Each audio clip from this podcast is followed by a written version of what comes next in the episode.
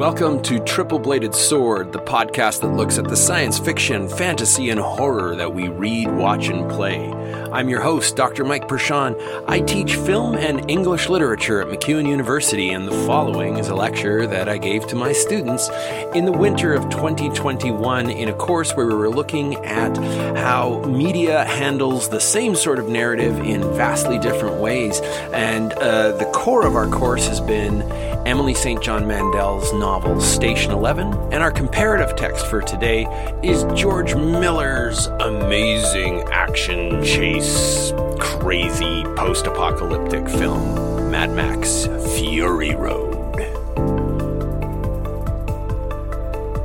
So, some of the articles that we've been looking at this semester keep comparing Station 11 with other more bombastic, violent, crazy post apocalyptic narratives where the focus is entirely on survival.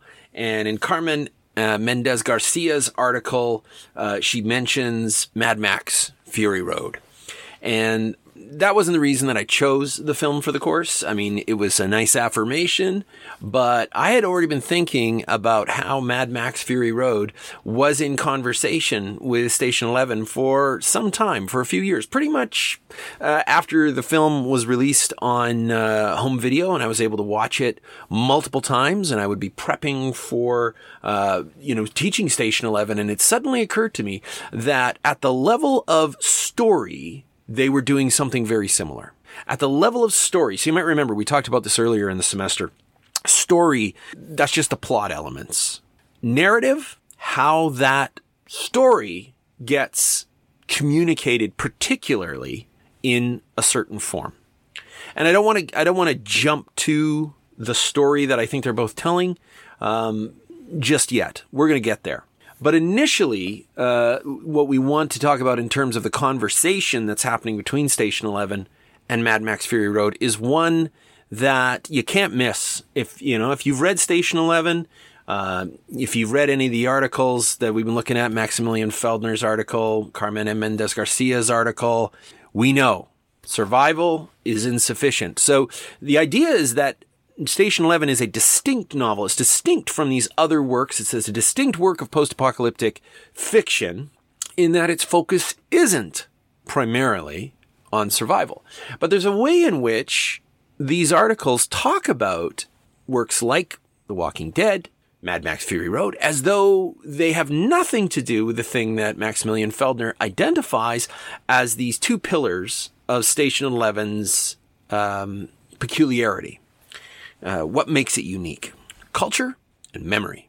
Culture and memory. These are these things that, that exist within the world of Station 11 in a way that you can't miss. But we have less, uh, ex- at least explicit representations of the violence of these post-apocalyptic worlds. So the focus in Station 11 is less about survival and more about culture and memory, while ostensibly these other works are just more about survival.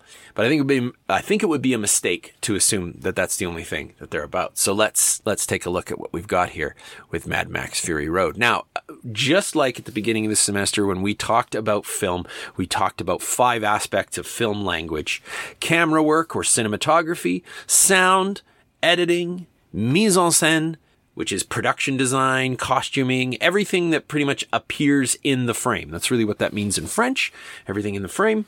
And then acting. And so often I think people come away from movies say, how was it? Ah, oh, it wasn't very good. The acting wasn't very good. What about the rest of it? What do you mean the rest of it? As though acting were the only thing that can make a movie great. Um, but movies can be great for all these other reasons too. Uh, Mad Max Fury Road in my esteem, is good in every respect. It's great in every respect. Uh, there isn't a facet of film language that this movie doesn't do well. It's fabulous across the board. I bring these things up because I want to talk about uh, Max's journey in the narrative, how Max begins and how he finishes in this film. And I realize, of course, that there's so much about this film that isn't Max's story.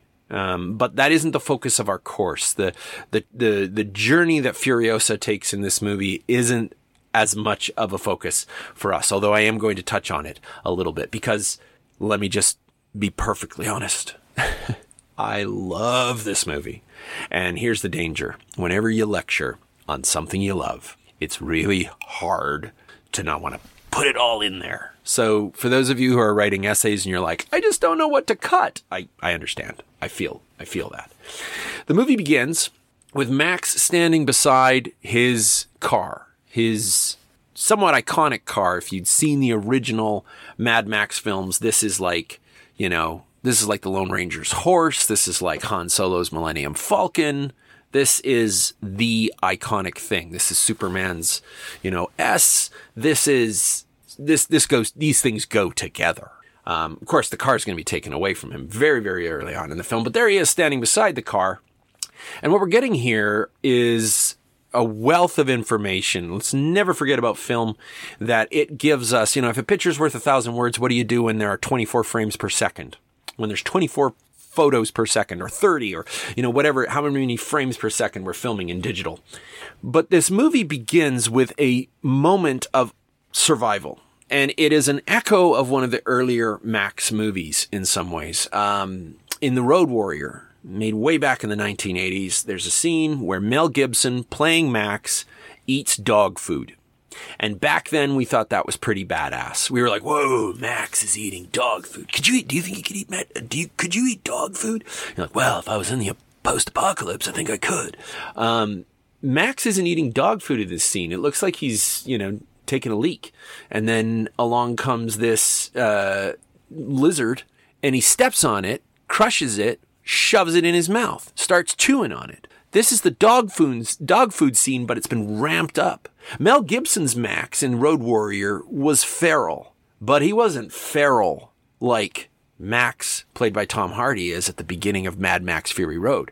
He says that he's been reduced to one thing, to one urge, to one motive, to survive. That's all he's got at the beginning of the film is to survive. It's fascinating to take a look at the way that the film uses sound and editing at the beginning of the picture as Max runs over, picks up all of his stuff and shoves it into the car. The sound effects that accompany Max movements are car sounds. As though he's not even a human anymore, he's just one of these machines. He's been reduced to something less than human, feral, machine-like, just parts trying to get away, trying to survive. And the film is a masterwork of so many, as I've said, so many moves in film language.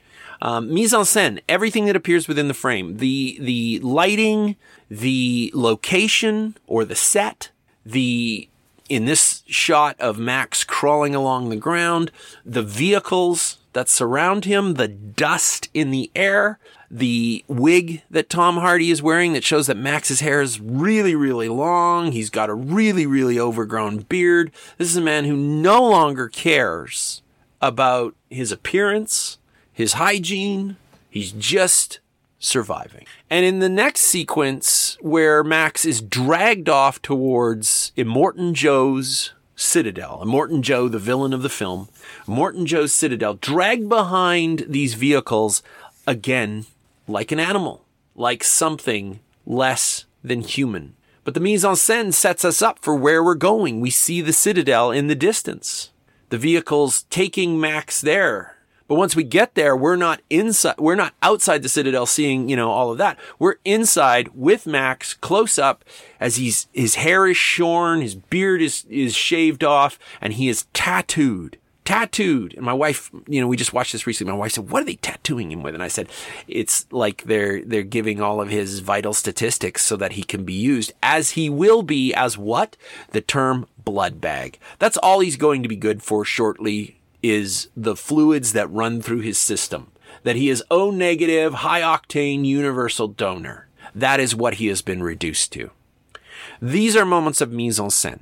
The, the film doesn't stop to have somebody walk out and give us exposition because the, this movie doesn't need exposition. It doesn't need someone to come in and go, let me produce some dialogue that will explain to all of you what's going on. This film doesn't, doesn't ask that of its audience. It doesn't, or it doesn't even offer it to its audience. It says, hey, we're going to get moving pretty fast here.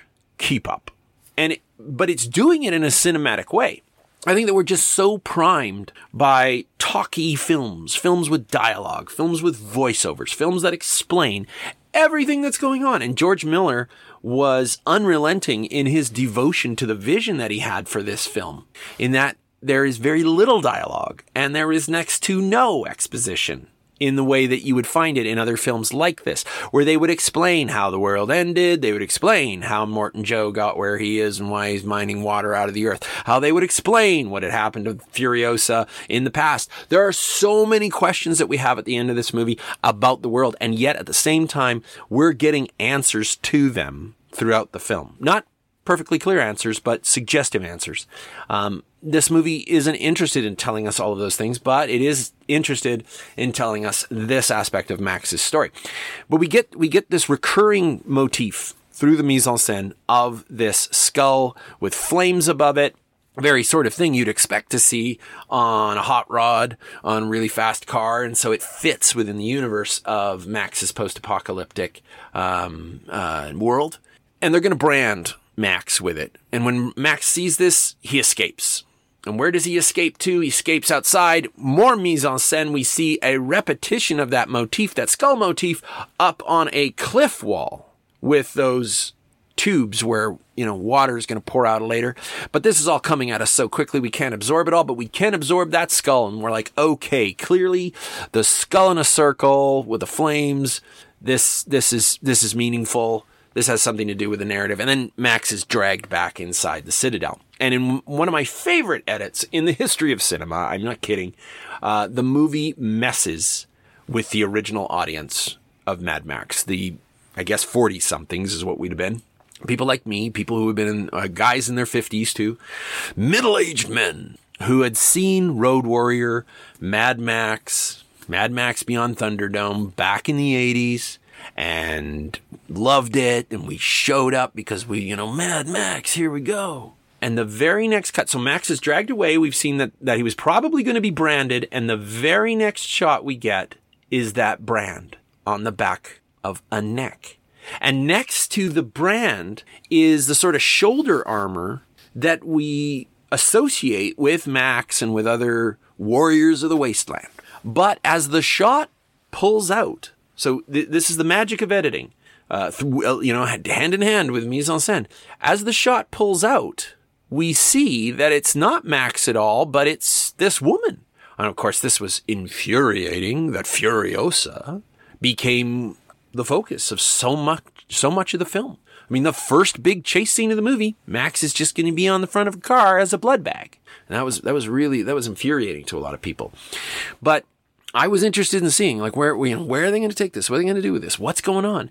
When we watch a film, got to be watching close. Got to be paying attention to what's on the screen. And lots of people who say, you know, like, oh yeah, I was watching TV while I was doing something else. I was watching the show while I was doing homework. I was doing laundry. I was. You're not watching the movie at that point. You might be hearing the movie. But let's face it, if all you could do was hear Mad Max Fury Road, how much of it would you know? Is a very, very visual picture. And inside those visuals, we are again receiving a wealth of information in the white bodies and skull like faces of the war boys, the rat rod hybridized vehicles of everybody, and the way in which you know that when when Furiosa locks that steering wheel in, we get a reiteration of her missing arm, and that you know there's this fine uh, wired filigree that has been shaped into this skull. So we got that repetition of this skull, and we realize, oh, she probably serves whoever it is that runs the show here. And we finally find out who runs the show. We find, you know, we, we, we are introduced to Immortan Joe. But we learn that Immortan Joe has been keeping wives, and they have escaped, or they have been taken, we might say. They have been taken, at least as far as Joe is concerned. And here we arrive at our overlap our moment of story slash narrative with Station 11. these movies tell the same story in one thread of St. John Mandel's novel. And it's the story of a crazed, prophetic, charismatic leader, cult like figure who has many wives. and in Station 11, just one of them is taken, that young girl. She's not really taken, she stows away, right? But those are details. Those are narrative details. The story is crazed cult leader, wives, theft, escape, chase. And then we'll see what else. So we're introduced to Immortan Joe, who is this cult-like figure who is now missing some wives. There's this whole wonderful, I think it's absolutely brilliant subtext about um, issues like patriarchy, issues like uh, that are related to the empowerment of women. Uh, we are not things. We will not be objectified. We will not be treated as property. The commodification of bodies, all, all really, really great content, but sadly not really our focus today mise en scène continuing to communicate so much about the world that we're in. And I mean, if you don't believe that Immortan Joe and the prophet are similar, because, you know, the prophet, he's into the Bible, and Morton Joe never. Immortan Joe is worshipped. He's like one level up from the prophet. He's not even like, he's, he's not just working off of somebody else's religion. He's created his own. And he's the God in that, in, in this religion. He is the divine figure and the the religious rituals, the practices of his cult are all uh, related to muscle cars and you know gearhead culture. Um, the way that uh, you know the the one war boy goes in to get the steering wheel and he raises his hands in prayer and and you know basically says a, a small prayer to V8 that you know the the V8 engine of the muscle car, the V8 that they spoke about in Mad Max and in and in in Road Warrior. That's the that's the car. You got to have a V8. Um, being raised to the level of religious iconography in this film. And, and, again, the movie never stops to go, oh, by the way, they worship cars and Immortan Joe. The film just shows us that. And it does it through film language. The way the shots are done here, I mean, the light focus is down on this, this altar of steering wheels. Um, it all becomes almost monochromatic in this shot with the war boys in their white paint and their blue black uh, face paint. And then the rolling out of the army, all these vehicles, all these great muscle cars, um, rat rods. Uh, it's just, it's car culture gone wild. And from the perspective of people who just showed up to see shit hit the fan, there's excitement because you know, like these cars are going to explode later on. There's going to be all sorts of great spectacle. We know what to expect with a post-apocalyptic film of this nature. Mad Max spawned a whole array of copycat films in the 1980s that went direct to video that were, you know, people on motorcycles, people in wrecked cars, smashing into each other, stunt work galore, never quite achieved the brilliance of George Miller's uh, uh, directorial abilities. Um, just a moment to pause and say, what else has George Miller done? Babe, he did Happy Feet. And you may be like, really? You're going to cite those? Hey, listen, if you can do Fury Road and you can do the Talking Pig movie and be successful with both, I kind of think you've got game. You've got range at the very least. And, uh, and, and the other thing that I want to uh, highlight here is just for, you know, those of you who are really digging, getting into, at least you're getting your toes wet with film uh, language. Um, I'll, I'll, I'll, I'll firstly mention that, you know, you can go back into other episodes here at the YouTube channel or on, on the podcast and look into the, the whole series that's about, um, narrative in film, deeper dives into all of this sort of stuff. But in terms of the way that this sequence uses sound, not only are we hearing the roar of the engines, but we are hearing, uh, Junkie XL, aka Tom Holkenborg's amazing score that at many points emulates the sound of a car engine. There's there's moments when he gets the brass, this really deep brass sound to go vroom, vroom, vroom, and it's like vroom, vroom, vroom, right? And then there's all these like these high string like he's a timing belt Like he's he's making the very soundtrack uh, uh, express the the car culture of this film.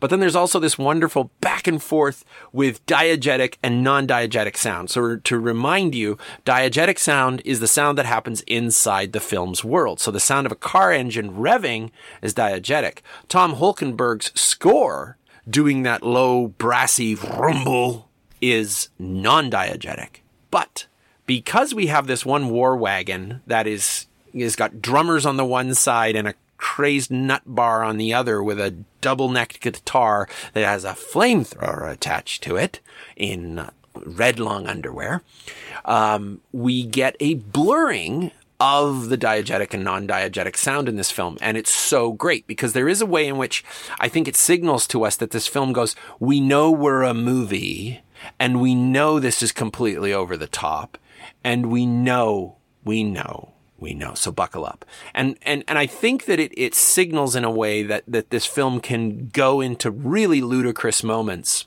with, uh, not only the, the craziness of this giant stack of, of speakers and, uh, the, you know, the doof wagon as it's called, um, but that when we get to moments like Max and Nux crashing in the desert, that we don't stop to go, well, it's kind of fakey that they would have survived. I mean, his arm probably would have been ripped off. At, at that point, if you think that that's how this film is supposed to operate, you've missed all the cues leading up to that moment. That sort of indicate just how bananas this movie is.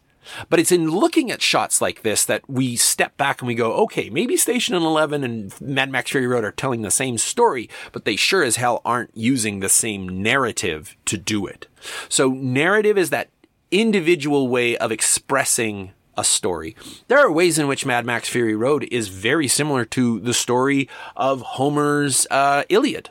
But it's not the same narrative by any stretch of the imagination. I mean, Max's name is not Achilles, and we are not in front of the walls of Troy. But instead, we have the armies who would have been arrayed around Troy trying to get back uh, fair Helen, um, chasing a decked out semi truck, um, spraying, you know, chrome on their faces, uh, and doing all sorts of absolutely bananas stunts. But that too is an, an, an indicator of difference here. That the, the, the, the feral nature of the war boys, the feral nature of Max signals to us just how far removed the post-apocalyptic world of Mad Max is from the post-apocalyptic world of Station 11. But that doesn't mean that we would say that the world of Mad Max has no culture. Because after all, the world of Mad Max has the doof wagon. It has music. It's bananas metal double neck guitar with great big tribal drums music, but it's music nonetheless. It's not a traveling symphony performing acoustic versions of classical music and jazz, but it's music. And we don't have the culture of the traveling symphony performing Shakespeare, but we do have a culture that has mythology. The V8, the, the, the, the, the religion of the V8, this myth that's embedded into the narrative of the war boys getting to go to Valhalla, the Norse Hall of Heroes, um, and then the practice that they have right before they go, where they spray chrome paint on their face and on their teeth so that they will be as shiny. We hear that word a few times, right? Nux says, I've never done anything so shine at the one point. So that they will be shiny, just like shiny and chrome, just like Max's car is now. Like this is a culture that reveres the car. That's culture nonetheless. It's a culture of violence. It's a, it's a culture of patriarchy.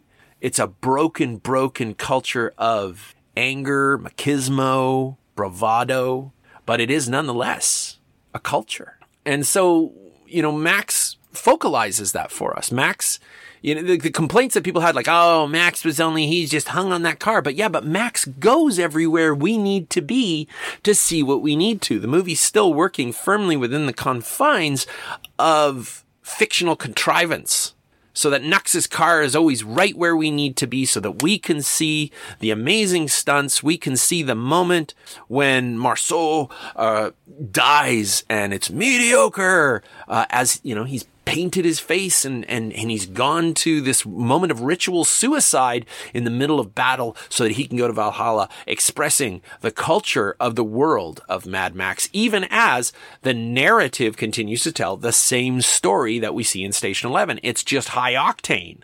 Like we don't have a car chase in Station 11, but we have a chase. I mean, ultimately, I suppose we can say we do have a car chase. There's just cars pulled by horses and the pursuers are on foot. And yet there's still a sort of tension to it. But is it the same level of tension that we get in Fury Road? I don't think so. So then we get the moment when Max is revived.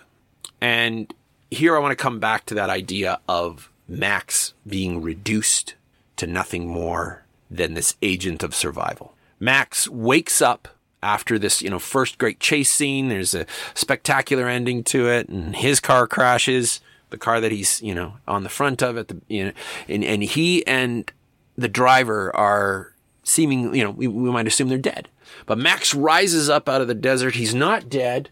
He looks around bewilderingly. He's still got this crazy, you know, looks like a garden fork, this crazy muzzle on his face that's locked on. He can't get it off. And there's something just so animal about him at this point in the film. And he doesn't have very many lines. And Tom Hardy was apparently a little bit nonplussed about this and went to George Miller. I went to the director and he said, you know, I really think Max should have more dialogue. And Frank Miller was like, just, I got this. I know what I'm doing. He had this vision and he committed to it. And Hardy's performance, while it is not filled with dialogue, is filled with import. And we'll want to remember that when we get to WALL-E later on. Because WALL-E doesn't have a lot of dialogue for the first huge section of the film. There's just hardly any dialogue. There's some talking, but it's not dialogue per se. But does film need dialogue? Film's largely a visual medium. So does it need dialogue? In this case, the lack of dialogue is indicative of Max's state.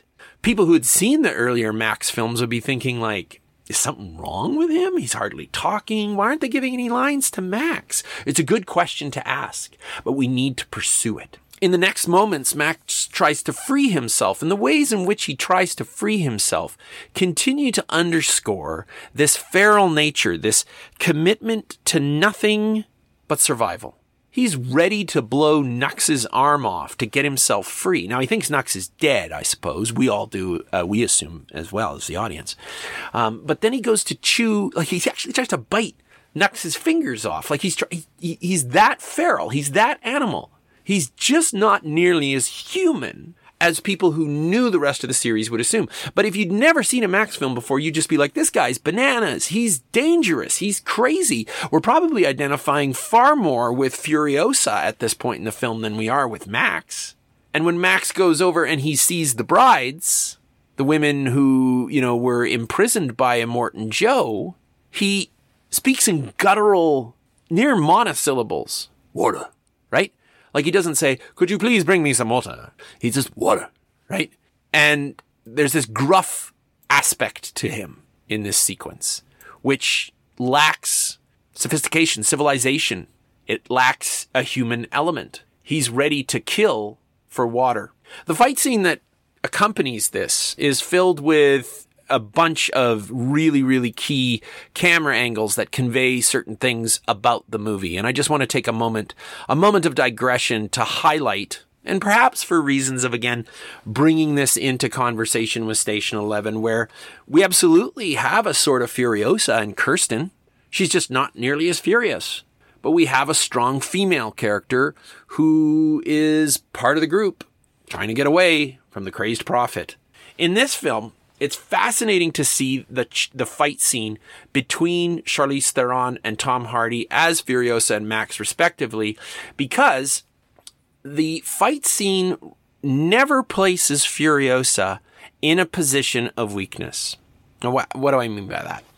Well, if you have what we call a high angle perspective of a subject, it makes that subject look small just by virtue of, you know, where it is. All you have to do is you have to think like if I was the camera, I'd be bigger than that subject. So high angle means that the subject looks small. Low angle means that the subject looks big. If we have a, you know, sort of even eye level point of view, it means that the subjects are even.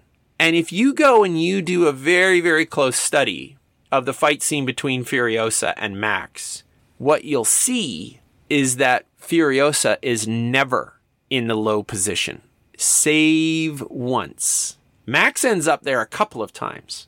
Furiosa is regularly framed as the more powerful of the two, even though, in a sort of vernacular way, she's fighting him with one arm tied behind her back. And at one point, it's two on one. There is a point at which Furiosa is in the weak position, but it's largely to give us the view of what she's trying to grab, which is the hose, so that she can, I mean, I would say pistol whip, it's the right term, but she's really hose whipping him. Um, and, uh, and, and so that entire fight positions her as strong. And it's just how cinematography works in this particular movie to communicate Furiosa's strength. That's not to bring Max low, really. I mean, he loses, but at the same time, we still, he's still coded as strong. He's still coded as capable. But ultimately, this is, this is really Max's movie. But we are going to stick with his story. But it's interesting to me just to see how the camera establishes those things. Uh, again, mise en scène, the side of the semi truck, um, Furiosa's war wagon, war, the, the, the war wagon has um, this skeletal arm on the door that is, you know, it tells us a little bit about, you know, it doesn't give us clear indications, but it, it's more story of her losing her arm. It's a reminder, you know, of the lost arm.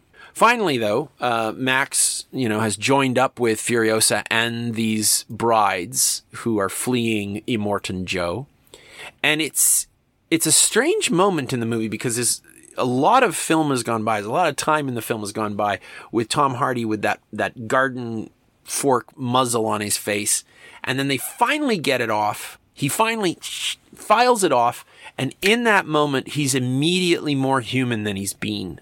Not necessarily in his performance, although he is starting to actually talk more. But he gets it off, and right away, he's got more of a face. He's less of this feral dog that he's been since the movie began. I mean, because that's what we associate muzzles with is with rabid, you know, animals or animals that, you know, shouldn't shouldn't be allowed loose because they're dangerous. So he gets that off finally and he gains a face. He becomes a little more human to us. But in case we are of the same opinion that all of these chase scenes and all of this violence really adds up more to what Mendes Garcia and Feldner would position Station 11 like alongside Mad Max, which is that Station 11 is about more than survival and all these other works are primarily about survival. I would reference the moment that they find out that there is no place that they can flee to. That the place that Furiosa has been taking the brides to get away from Immortan Joe is no longer there. And the moment that she walks out into the desert and screams in rage, says, no, this movie is about more than just survival. It's absolutely about more than just survival. It is about thriving. It is about the desire for there to be more than a world of violence. Now, is it doing that in the same way that Station 11 is? No, absolutely not. It's doing it in very different ways. But I don't think that I, I think you could take Station 11's theme and map it onto Fury Road. That ultimately survival is insufficient because they have the opportunity for survival and Max comes along and in this wonderful shot. I mean, if you if you're watching a movie and you ever see like you know all all of the many mothers and all of the brides and Max and Furiosa, and they're all framed in one shot. That is a major achievement. All you have to do is just think of any family photo that you've had to gather for and what a pain in the ass it is to get everybody in the shot. And yet we watch moments like this in the movie and we're like, there's the people. We don't really think about the artistry that's being employed there. But in this moment, Max has chased Furiosa and the other women and Nux out onto the salt flats, which are probably all that's left of the ocean wherever they are. That's what salt flats for that many miles. What do you think was there before? Probably an ocean. In this world of water, it's a water scarce world. Apparently they have fuel to burn, but they're they're short on water. and Max says if we turn around, we can have a fresh start. And what do they talk about? They just talk about survival. No, they talk about seeds. They talk about plants. They talk about possibility for new beginnings, new beginnings, for that kind of hope and redemption that so many academics, Philip Smith included, talk about when they talk about Station 11. The chase that takes them back is, of course, intensely violent. It is a thrill ride, to be sure. It is some of the most complicated action sequences ever filmed. And to fully understand just how complicated they are, uh, you, you have to understand that most of the time action sequences are filmed in the dimensions of you know driving this way like going horizontally and uh, you're mostly going to have the camera operating with things that are on the ground or maybe up in the air but you're not going to have to deal with the sequences that involve the polecats. Steven soderbergh who is an excellent director in his own right and we've already been introduced to soderbergh this semester um, said of Mad Max Fury Road when he was watching it, he was like, oh, "Do I do I think I could make this movie? Do I think I could? I could probably make this movie. I think I could make this movie." And he said that the moment that they brought in the pole cats, the guys up on the great big poles that keep dropping down, he said, "Nope, nope, that's too many directions to be understanding the action in in a way to." Um, uh, be able to keep co- coherency so that the that the shots match up. And this this is all about editing. And Miller's wife was the editor for this film. She'd never edited an action film before. It's superb editing. It flows so well. And let me demonstrate what I mean with one of my favorite sequences in the film. So the polecats converging on the truck grab one of the brides and drag her away. This is the moment at which the movie goes from maybe they're going to get away to everything that can go wrong does go wrong. And the movie begins to signal this shift not only through the obvious tonal element of its soundtrack, the music signals just how dire things are about to get.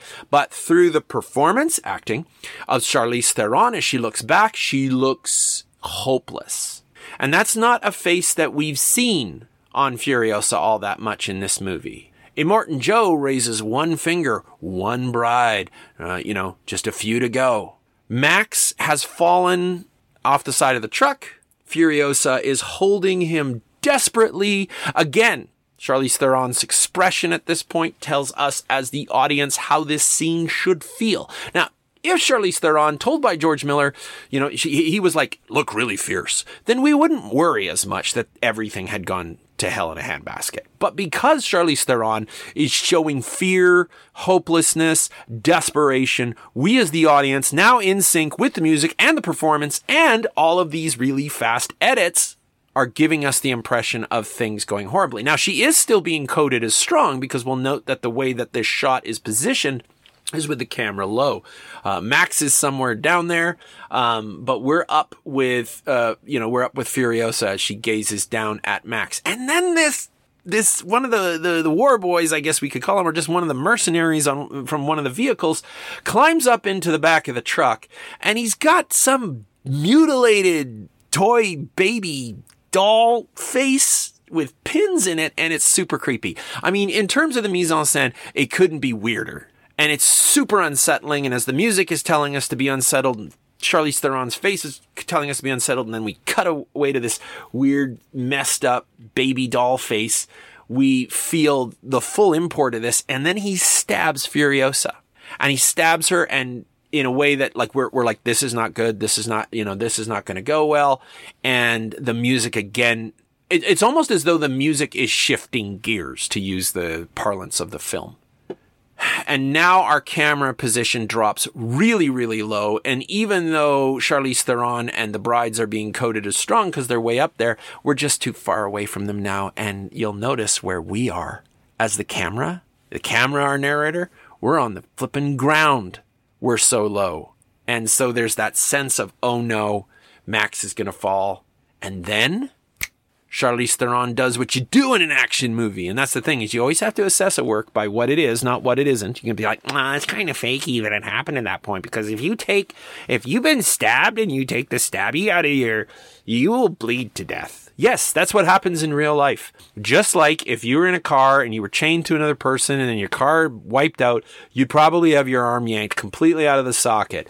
Again, the point at which the guy blew fire out of the guitar told you that this movie was going to be not so much realistic, and here's the word that we want to use as verisimilar. Verisimilitude is what films always work with, and verisimilitude isn't realism, it's the appearance of realism. So within the film universe, the diegetic universe of Mad Max, people can do kick-ass action stuff. That's just one of the rules.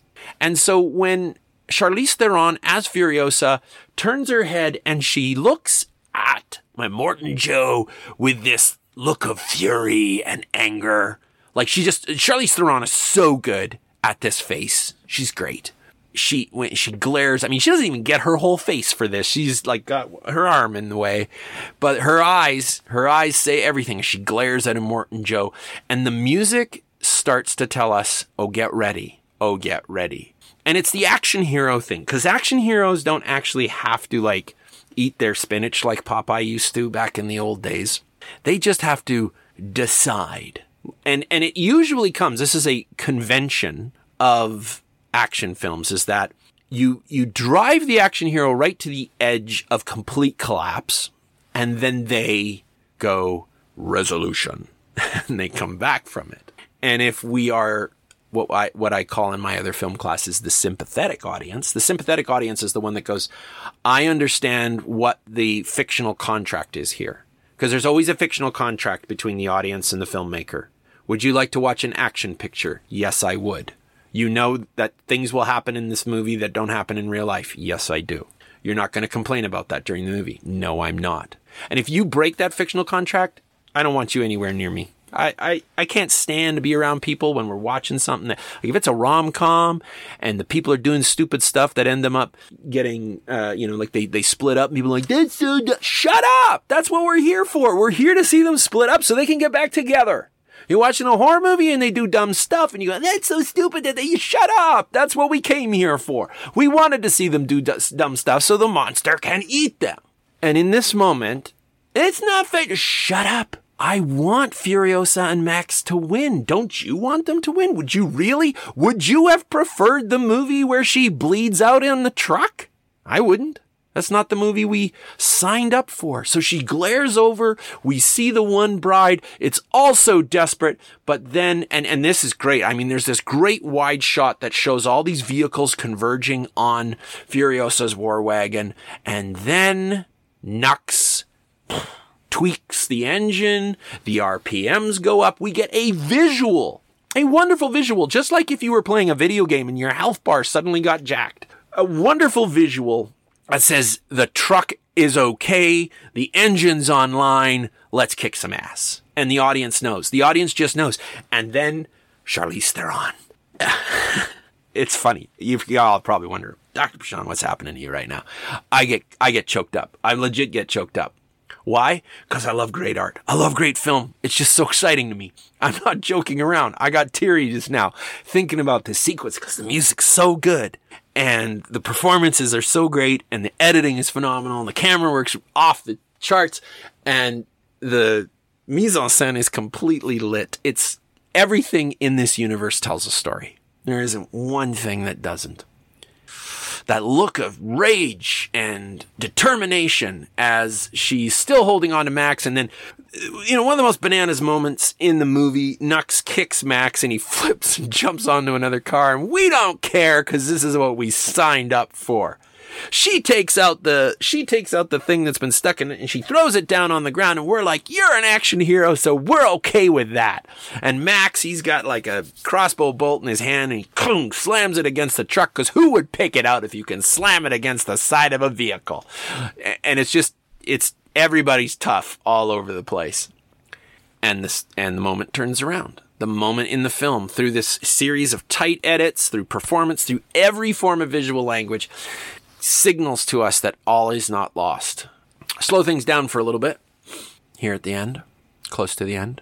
And I want you to consider the big difference between Station 11 and um, Mad Max Fury Road when it comes to the death of the prophets in each. Because Immortan Joe's kind of like the prophet. What's the big difference? Graphic, on the one hand. Mad Max Fury Road, remember me, puts a harpoon on his mask and literally rips his face off. There's a quieter death in Station 11 for the prophet. There's a quieter death, right? It it's not brutal. There's a there's a there's a shot. There's remorse. There's a sense of sorrow at some level in the deaths that surround that. Whereas in Mad Max Fury Road, we're just glad Immortan Joe's finally gone.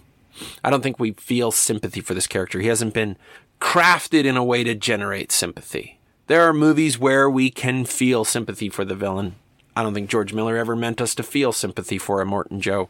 So it's the brutal, brutal aspect and explicit nature of the death in Mad Max Fury Road that makes it, that, you know, that we, see, where we see the narrative distinction between these two narratives, two narratives that tell the same story. And then on the very next page, after the prophet has died in Station 11, Kirsten notices something in, you know, the, the prophet's book. A folded piece of paper fell out of the book, it says. It was a page torn from a copy of Dr. 11, Volume 1, Number 1. Station 11. The first page of Station 11 she'd ever seen that hadn't come from her copies of the books. And we start to understand who the prophet really is, but we won't get the we won't get the full payoff until until that last section, that next that next section after the prophet, this, this section titled like the book, Station 11. I came across uh, some wonderful art, no lie, just this morning. Wonderful moment of of serendipity from an artist that I follow on Instagram who goes by the tag Harry Draws, H A R I Draws. And it's this image that immediately made me think of Station 11, a great big um, space station that looks like a planet flying through the cosmos. And it it felt like an, an image from Station 11, the very thing that Kirsten picks up. So you just have to think about the difference in the way that that's handled. What's the next thing that happens in Fury Road? They flip a semi truck and blow a bunch more stuff up. We don't slow down yet. I mean, the film does slow down. It will get there. It will have its moment but it takes a little longer. And again, this moment where Kirsten discovers the comic makes us go, wait a second, who's the only other person who would have had this in the post apocalypse? And if we've had suspicions about who the prophet is, we're probably pretty clear about who that is. And we're, we're really going to deal with that in spades next, next week as we wrap up Station 11. But first, we return to Max and Furiosa as Furiosa is bleeding out, Max miraculously, again, signing the fictional contract, people, we don't go, you can't do a blood transfusion. Stop it. You can in this world. And did you really want Furiosa to bleed out? Um, the narrative doesn't want her to. So Max is giving her her giving her his blood, and in I think one of the best moments of Tom Hardy's performance in this movie, he remembers his name. You might go, who cares? Like, why does he say this line? And what's going on with the performance here? Well, think back to the moment when Max is hiding in the truck and she says, what's your, what's your name? And he doesn't give her one. And she says, fine. When I yell fool, drive the truck away. He's not referred to as Max. Nobody says Max. We don't know his name, save from, you know, that was on the marquee. It's on the poster. But in this moment, as Furiosa lies perhaps dying, he says, Max. And I, I, I genuinely think that the performance here is meant to say that he remembered it. Now, if you go back through the film and you just look at the way that Tom Hardy changes physically through his performance, through through the mise en scène, through the actions that he's performing, you know, he's he's just out for himself at the beginning of the movie, eating lizards, scraggly beard, crazy hair. But as the movie has gone on, loses the muzzle, he is increasingly humanized and he has gone from the Max that we see at the beginning of the film who has but one one motive and that is survival to someone who wants to see others survive. Someone who is willing to give of himself to have that happen. And I think in that moment he remembers who he was. He used to be a police officer in the canon of the narrative. He used to be a dad. He used to be a husband. And in this moment, I really think the performance we we don't know for sure. I don't know for sure. It's just maybe how I'm reading it because I'm a dad and I'm a husband. But it looks like he's going because he nods and then he goes, "Yeah, my name is Max." Kind of like, "Yeah, I'm I'm a human being." So this to me is the moment where even though, you know, Station 11 and, and Mad Max have these overlaps of story, I think this was the moment where the theme overlaps, where survival is insufficient comes screaming out on the on the screen. It's not enough to just eat lizards and drive through the wasteland. There has to be more, and uh, and he discovers that along the road. He discovers that along the way. Next week, we finish up. It'll be the last of these for the semester. Uh, we're going to be taking a look at endings. How does a work end, and what does that tell us about that narrative? We'll be looking at Station 11, and we'll be looking at T.C. Boyle's After the Plague.